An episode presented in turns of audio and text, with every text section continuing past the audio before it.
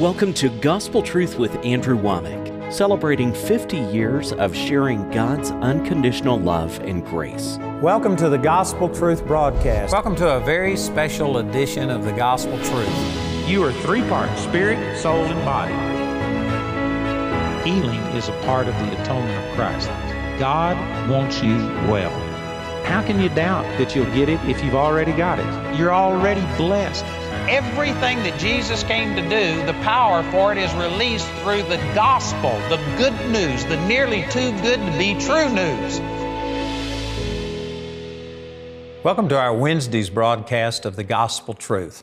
Today I'm continuing a series that I started four weeks ago talking about who told you that you were naked. That's a quote from Genesis chapter three where God was seeking for Adam and Eve, called their name, and Adam says, I hid myself. I was afraid and hid myself because I was naked. And God said, who told you that you were naked? God didn't tell them that. The devil didn't tell them that.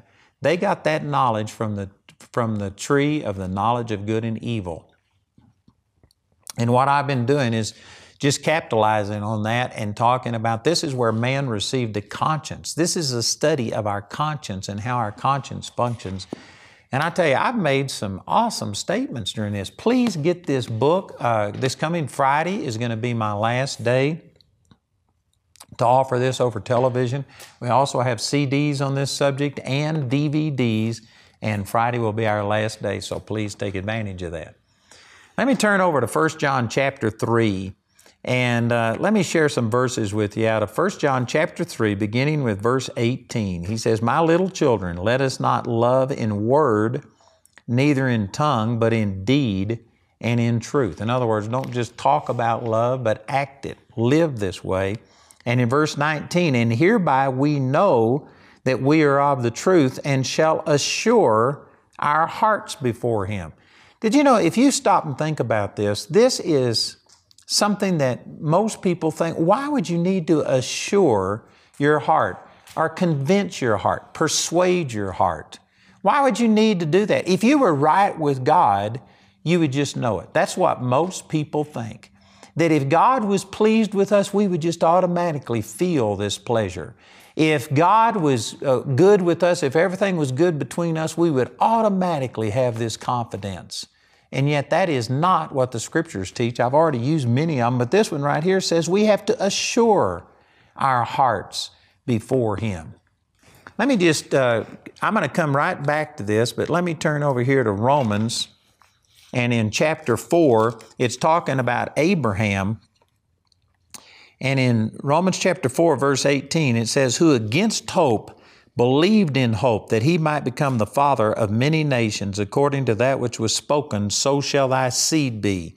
And being not weak in faith, he considered not his own body now dead when he was about a hundred years old, neither yet the deadness of Sarah's womb. He staggered not at the promise of God through unbelief, but was strong in faith, giving glory to God, being fully persuaded that what He had promised, He was able also to perform. Notice it says that he was fully persuaded. He had to persuade. This is the exact same thing that this is talking about. It says, and hereby we know that we are of the truth and shall assure. You could say persuade, convince your heart that you are of God. Boy, this is important.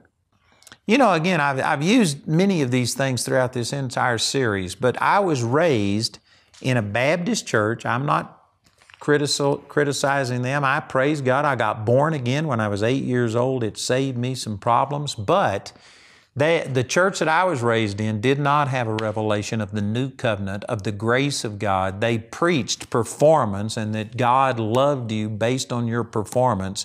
And the law, as I've said in this series already, the law amplified the conscience. The law brought the conscience back to a proper standard, a perfect standard of right and wrong, and it condemned you. And I've used a lot of scripture, Second Corinthians chapter uh, three, verses seven and nine, and other scriptures talk about that the law was a ministration of death, the law was a ministration of condemnation. Romans three nineteen, it made sin, uh, It gave you a knowledge of sin. In Romans chapter seven, it made sin come alive. I've talked about all of these things. And because of my background, I got born again. The law convicted me that I was a sinner.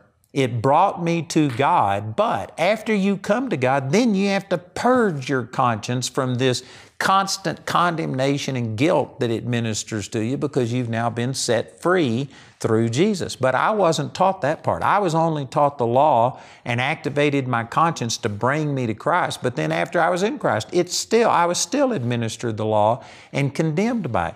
So when I begin to first start seeing these things that I'm talking about here, and I first heard that I was righteous. See, the law will never tell you that you're righteous. If you do ninety-nine things out of one hundred right and one thing wrong, the law will not give you a single compliment about the good you've done. It will only condemn you over the bad that you've done. And so I lived with a sin consciousness. I believed God existed. I loved Him. I had confessed my sins. If I died, I believed I would go to heaven, but I could not believe that God was pleased with me, because the law had condemned me and made my conscience just minister guilt and condemnation. I was, it was very similar to what Adam and Eve did. They ran and hid from God because they were naked and they were full of shame and guilt. And that's where I lived, even as a Christian. I was born again when I was eight years old, but it was until I was eighteen that God finally began to start revealing some things. And it didn't happen automatically. It was a process. And I bet you I was probably twenty or twenty-one before I really began to start getting some of these revelations about that God is not imputing my sins unto me. He imputed them unto Jesus, and He imputed unto me His righteousness. And when I first learned that I was the righteousness of God, I saw it. I, I, man, I, I could go through and show you these verses in Romans chapter five. I remember the exact day that God finally convinced me that I was righteous in my spirit. It was a life changer. And even though I saw it and I embraced it, that old way that I had lived for twenty years or whatever it was, it was hard to get rid of. And I remember that, man, I had to persuade myself, as it says here, that he was fully persuaded that what God had promised, he was able to perform. I first of all saw it, but then I had to persuade myself, and I couldn't even tell you the exact time, but it, it was years before I became fully persuaded. And, and being fully persuaded isn't something that you just reach and it's a static position. You have to continue to persuade your heart, because I continue to mess up. I continue to do things that are wrong. You know, it wasn't long ago that I just said something that I shouldn't have said. It was, it was foolish, and I was trying to make another point, but in the process, I threw somebody under the bus and I hurt some people, and you know, it really bothered me. And I had to sit there and persuade myself. I went to them, I asked forgiveness, I groveled in the dirt, they forgave me, praise God. But you know what? I had to purge my conscience. And I, it's not a static position, because I continue to do things that are wrong. I continue to be, fail to be the exact person that I should. I have to constantly persuade myself. And I remember when the Lord started showing me that I was the righteousness of God, I remember standing in front of a mirror and looking myself eyeball to eyeball and preaching to myself and saying, you are the righteousness of God. In the same way that one man made you a sinner, not your individual sins, but what Adam did made you a sinner. You inherited sin. One man also made you righteous. And I was quoting these verses out of Romans chapter five, and I had to sit there and persuade my heart. I am absolutely convinced that if I would have just seen these truths and said, well, God, if that's true, well, then I should just feel it. I should just feel righteous. I should feel accepted. And I just don't feel that way, and so it must not be so. See, this is where most people live. They do not let the Bible get in the way of what they believe. They go by how they feel. Well, I don't feel that God loves me. I have people come to me all the time and say, would you please pray that God would just pour out His love in my life. No, I'm not going to pray that way, because that's saying that God is the one who's not giving you His love. The truth is, God has commended, commended His love toward us, in that while we were yet sinners, Christ died for us. That's Romans chapter five, verse eight. And verse nine says, much more now, much more now that you've been born again. God loves you so much more now. And you say, but I don't feel it. Well, then your feelings are wrong. You need to go by what the Word says. You need to take the Word and you need to assure your heart. And you need to stand in front of a mirror and you say, you know what? Even though you are not the perfect person, and even though you do not do everything right, and even though you aren't the sharpest knife in the drawer, God loves you. God loves you, and there's nothing you can do about it. You've been made the righteousness of God, and you have to do what it says over there in Hebrews chapter nine, verse fourteen. Use the blood of Jesus to purge your conscience from dead works. As it says in Hebrews chapter ten, you have to sprinkle your heart from an evil conscience. And as it says in these verses I was using in First John chapter three, you have to assure your heart before Him that you are of Him. You need to preach to yourself. And I, I tell you, this is so important. I meet people all of the time that they say, well, I know this, I know what the Bible says, but I just don't feel this. Well, then your feelings are wrong. People have enshrined feelings today to where it doesn't matter what reality is, it's just how you feel. You know, when I was a little kid, I remember that we used to have this song that says, nobody loves me, everybody hates me, I'm gonna eat a worm. Big ones, fat ones, little bitty, skinny ones, itsy bitsy, fuzzy wuzzy worms. Anyway, I'm going to spare you singing this song to you. But my point is, I remember that there was times that somebody would do something and you'd go around and I actually sang this song, Nobody Loves Me. And that wasn't true. I knew it wasn't true. It's what I call the Elijah syndrome. Did you know over in First Kings chapter eighteen, a man named Obadiah had hidden one hundred of the prophets of the Lord in a cave, and for three and a half years he had fed them and kept them alive when the king Ahab had issued a command to kill all ministers of the Lord.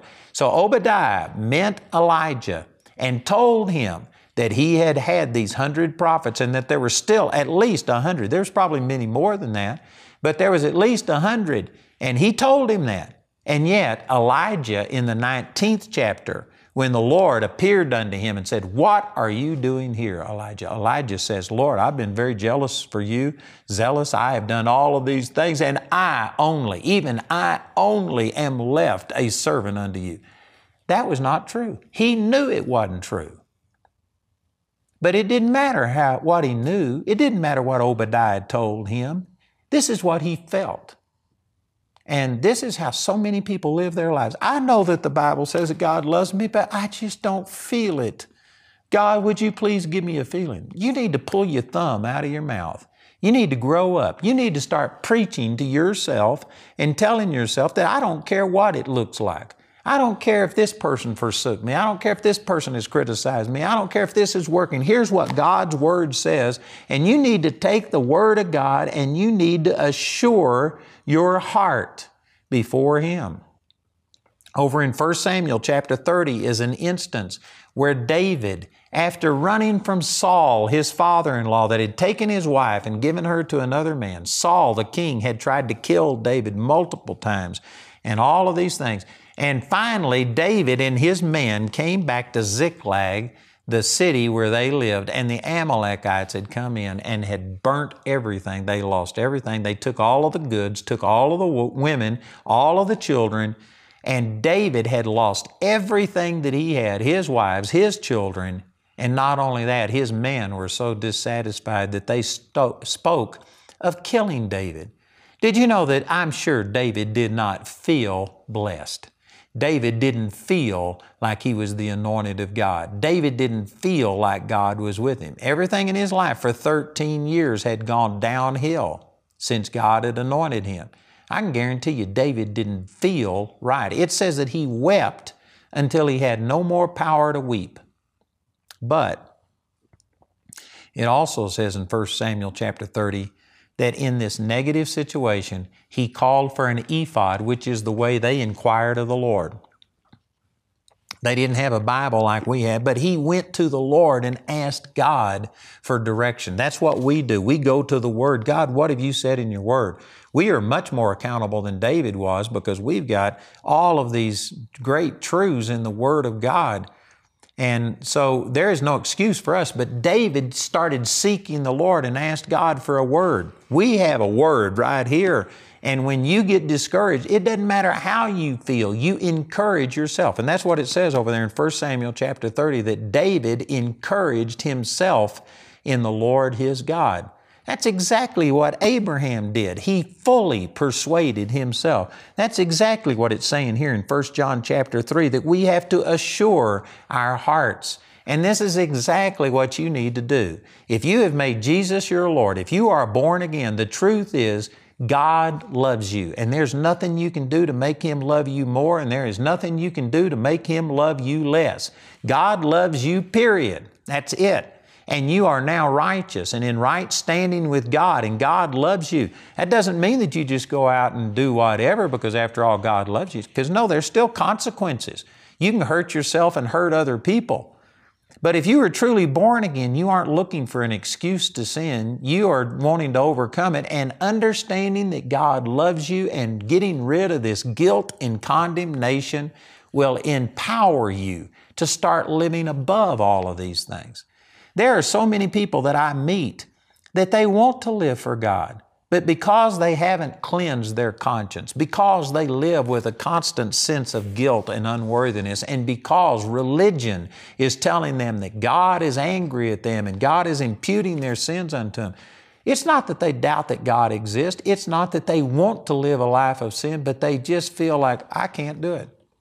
And the truth is, you can't do it. You will never do it perfectly, and your conscience will condemn you. And there's some people that rather than even make a pretense, rather than live a hypocritical life and profess something that they can't live, they just go the other direction, and they're living in sin, not because that's what they want, not because they believe that that's what God wants. It's just they've given up. And it's their conscience that has caused this. And sad to say, religion is preaching the law, which activates and fans your conscience, amplifies the voice of the conscience, and condemns you. And if you are going to really serve God, you have to cleanse your conscience from dead works so that you can serve the living God. Man, these are important things that I'm saying. There are some of you right now that it's like a light bulb's going on. You were thinking that this sense of unworthiness came from God, and that somehow or another, if you didn't give in to it, if you didn't live with this sense of unworthiness and guilt and shame, that somehow or another you wouldn't be submitted unto God. God doesn't want you to live that way. God wants you to live free. It says, whom the Lord, whom the Son sets free is free indeed, in truth.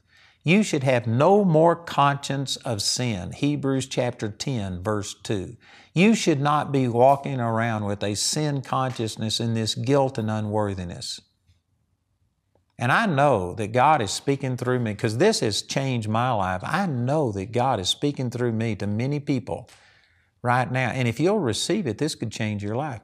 But understanding this is not going to just like one time, it's over. You're going to have to take these truths that I'm talking about, and you are going to have to assure your hearts. You're going to have to become fully persuaded. You are going to have to encourage yourself in the Lord your God like David did in First Samuel chapter thirty.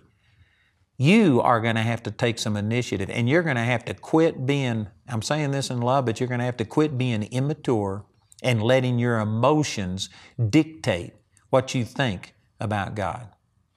You know, I hesitate to get into this. It fits perfectly right now, but I'm not sure I have enough time to, to do this. If not, I'll just continue it tomorrow. But go back to First John chapter three and in verse um, nineteen. And hereby we know that we are of the truth and shall assure our hearts before Him. In verse twenty, for if our heart condemn us, notice, if our heart condemn us, God's not condemning you. It's not even the devil that's condemning you. It's your own heart. It's your conscience that hasn't been renewed and purged and sprinkled from an evil conscience. If our heart condemn us, God is greater than our heart and knoweth all things. This verse makes it very clear that your heart can give you condemnation. The word condemnation has become a religious word that we don't practically understand. But, you know, if they condemn a building in the United States, what that means is it's unfit for use. It's either not stable, it could collapse, maybe something is wrong. But when you condemn a building, you mean it's unfit for use. This is my little layman's definition of what the word condemnation means. If your heart tells you that you are unfit for use, if your heart tells you that, sure, God can do miracles, but what makes you think He'd do it for you because you didn't study the Word, you got mad at your wife, you have done this, you haven't done that, and if your heart is condemning you, God is greater than that. God isn't condemning you. It's not, that condemnation's not coming from God. It's coming from your own heart, and it's the part of your heart that we call the conscience. It's an evil conscience. It's a defiled conscience. And you have to assure, you have to overcome that conscience. You have to take the blood of Jesus and what He's done for you and purge your conscience from dead works. So if our heart condemn us, God is greater than our heart and knoweth all things. Beloved, if our heart condemn us not, then have we confidence towards God. Let me find this verse. I believe it's Hebrews chapter ten, and in verse thirty-five it says, "Cast not away, therefore, your confidence, which hath great recompense of reward." You know, most of what I've been saying through this series is talking about the negative effects of the conscience and how it condemns you, makes you feel unworthy, and all of these things, accuses you. But if you purge your conscience and you get it free from these dead works, then you know what? Your conscience can actually give you confidence. You can actually take your conscience and say, I know that God is answering my prayers. I know I'm coming out on top of this. And you can have a confidence, which Hebrews chapter ten, verse thirty-five says, has great recompense of reward. The word recompense means paying back. It pays dividends when you have confidence. You know, you may not have ever thought about this in a spiritual sense, but in the secular world, people that have confidence are people that just attract people to them. A leader with confidence that is bold and authoritative, whether they're right or wrong, people are drawn to people with confidence. They don't like people that are indecisive. They don't like people who are always, you know, wavering back and forth and you don't know for sure what they're going to do. They like people that have absolute confidence, and that draws other people around them. Confidence is a powerful thing. It pays great dividends, and you have to purge your conscience from these dead works. You have to get over your heart condemning you, and if your heart does not condemn you, if this conscience is not defiled and condemning you, then have you confidence towards God. And whatsoever we ask, we receive of Him because we keep His commandments and do those things which are pleasing in His sight. Again, this could be misinterpreted as saying, well, this is because you're living holy. No, keeping His commandments. Uh, John chapter thirteen, verse thirty-four shows you that His commandment is to love as He has loved us. We've got a new commandment. This is just talking about that when you are receiving this love and walking in this love, it gives you a confidence and an assurance, and your confidence has great recompense of reward. Man, these are some awesome things I'm saying. I encourage you to get this book. You know, we're just about through with this series. This coming Friday is going to be my last day, and this book is actually a study on the conscience. Who told you that you were naked? I've got this brand new book out. It's the first time I've ever offered this. I believe it would be a real blessing. And then we have C Ds and D V Ds, and these would be a real encouragement to you. So listen to our announcer as he gives you this information about how you can get these materials. Please call or write today to receive them, and join me again tomorrow as we continue the Gospel Truth. We hope you enjoyed this edition of the Gospel Truth. Andrew would like to extend a special thank you to the grace partners of Andrew Womack Ministries. Your gifts make it possible for us to broadcast this message consistently all around the world. Because of your contributions, we've been able to put free ministry materials into the hands of millions in need. If you're not already a Grace Partner, we ask you to pray about becoming one today. We hope that you've been blessed by today's teaching, which was taken from Andrew's brand new series titled, Who Told You That You Were Naked? Let me mention once again that I've got a brand new book entitled, Who Told You That You Were Naked? This is actually a study on the conscience. It wasn't God that told Adam he was naked. It wasn't the devil. It was his conscience, that tree of the knowledge of good and evil. And I not only have the book, but I have C Ds, and I also have D V Ds that were taken from our television program. And I tell you, this teaching would really, really help you to have a confidence and an assurance and a boldness with God. So listen to our announcer as he gives you information how you can receive this product. Andrew's teaching titled, Who Told You That You Were Naked? Is available in a four-part C D album or in a D V D album made from our daily television broadcast. You can also get this teaching in book form. The teaching highlighted in today's series is available for a gift of any amount when you write or call. We encourage everyone to give, but if you're simply unable to afford it, Andrew and his partners will provide today's teaching free of charge. Our helpline number is seven one nine, six three five, one one one one. If the lines are busy, remember you can order ministry materials or become a Grace Partner twenty-four hours a day, seven days a week at A W M I dot net. Thanks to the friends and partners of Andrew Womack Ministries, Charis Bible College is raising up more disciples than ever before on the sanctuary property.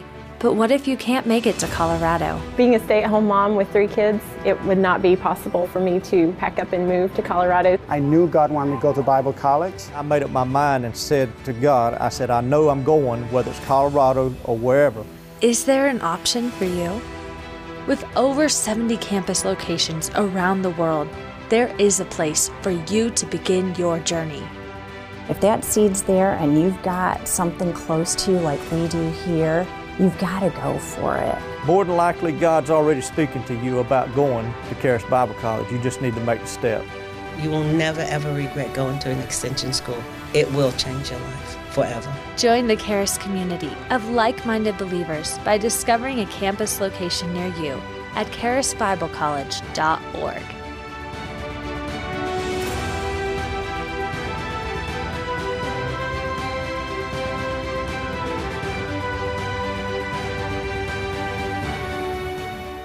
I'd like to invite you to come to our campus days. We'll have all of our instructors ministering. We will have fellowship time together. There'll be questions and answers.